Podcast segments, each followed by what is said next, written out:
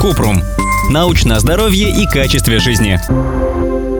Пять мифических болезней, которых нет в международной классификации. Вегетососудистая дистония. Из-за разнообразия симптомов, которые укладываются в заболевание, диагноз ставят при любом удобном случае. Это учащенное сердцебиение, слабость, потеря аппетита, повышенная утомляемость, головная боль и потливость. На самом деле у человека могут быть психические расстройства, депрессия, панические атаки, тревожное расстройство. Причиной симптомов может быть железодефицитная анемия, гипотереоз, аритмия, гипертония, синдром хронической усталости, вирусные инфекции. Иногда симптомы – вариант нормы.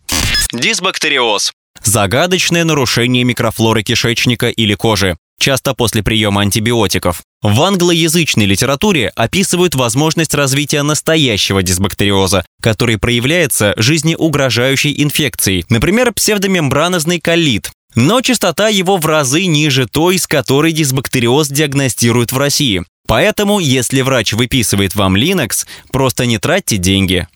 Авитаминоз. Диагноз обычно ставят в конце зимы, начале весны. К симптомам авитаминоза относят усталость, упадок сил, вялость, низкую работоспособность. Сезонный недостаток витаминов – это гиповитаминоз. Если человек ежедневно полноценно питается, в рационе есть овощи, фрукты, молочные продукты, мясо, то нехватки витаминов не будет. Другой вопрос, если за симптомами скрывается заболевание, которое требует внимания врача. Его надо диагностировать и лечить, и витамины здесь вряд ли помогут.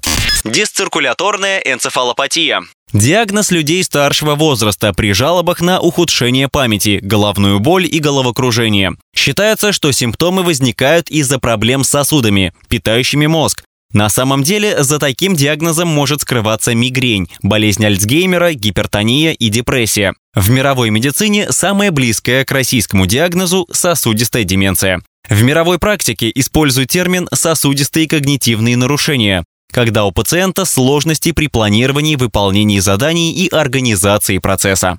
Дисфункция или дискинезия желчевыводящих путей. К признакам относят периодическую боль в правом подреберье и особенности строения желчного пузыря, обнаруженные на УЗИ. Но дело обычно в синдроме раздраженного кишечника, функциональной диспепсии, гастроэзофагиальной рефлюксной болезни, холецистите или панкреатите. В США диагноз ставится довольно редко. Для этого исключают другие заболевания. А состояние должно удовлетворять восьми критериям. Например, не может быть никаких камней в желчном пузыре или воспаления.